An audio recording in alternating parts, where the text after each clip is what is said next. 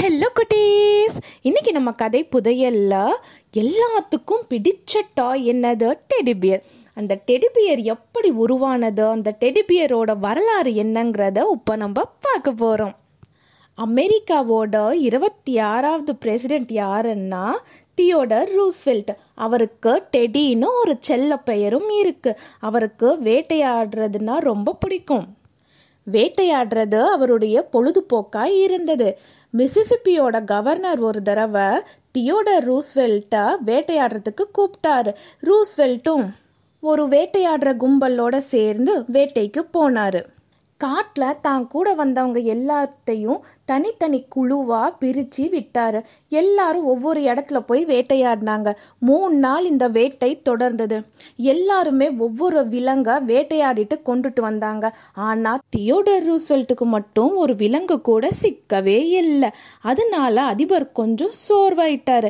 இதை கவனிச்ச மற்ற அதிகாரிகள் எல்லாம் எங்கிருந்தோ ஒரு வயசான கரடியை கொண்டுட்டு வந்து மரத்தில் கட்டி போட்டு அதிபரை பார்த்து நீங்கள் இந்த கரடியை சுடுங்க அப்படின்னாங்க. அந்த கரடியை உற்று பார்த்த அதிபருக்கு பாவமா இருந்தது.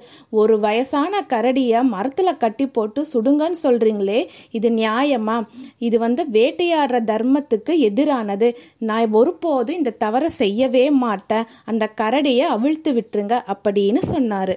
உடனே இந்த செய்தி பத்திரிக்கையில கார்ட்டூனா வெளிவந்தது. அதுல என்ன தெரியுமா இருந்தது? ஒருத்தர் கரடிய கயிற்றால கட்டி போட்டு இருக்க மாதிரியும் அதை சுடாம ரூஸ்வெல்ட் வந்து திரும்பி நிற்கிற மாதிரியும் அந்த கார்ட்டூன் வரையப்பட்டிருந்தது. இந்த கார்ட்டூனு மக்களிடையில நிறைய வரவேற்பை பெற்றது.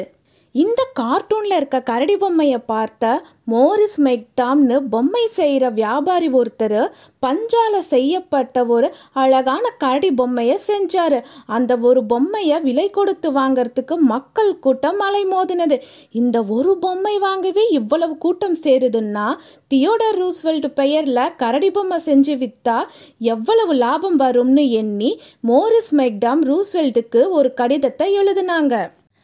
அதில் என்ன தெரியுமா எழுதியிருந்தாரு?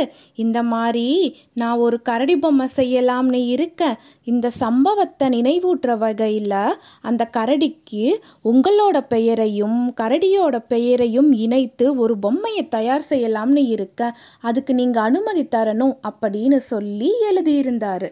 இதை படிச்சுட்டு தியோடர் ரூஸ்வெல்ட் என்ன தெரியுமா சொன்னார்?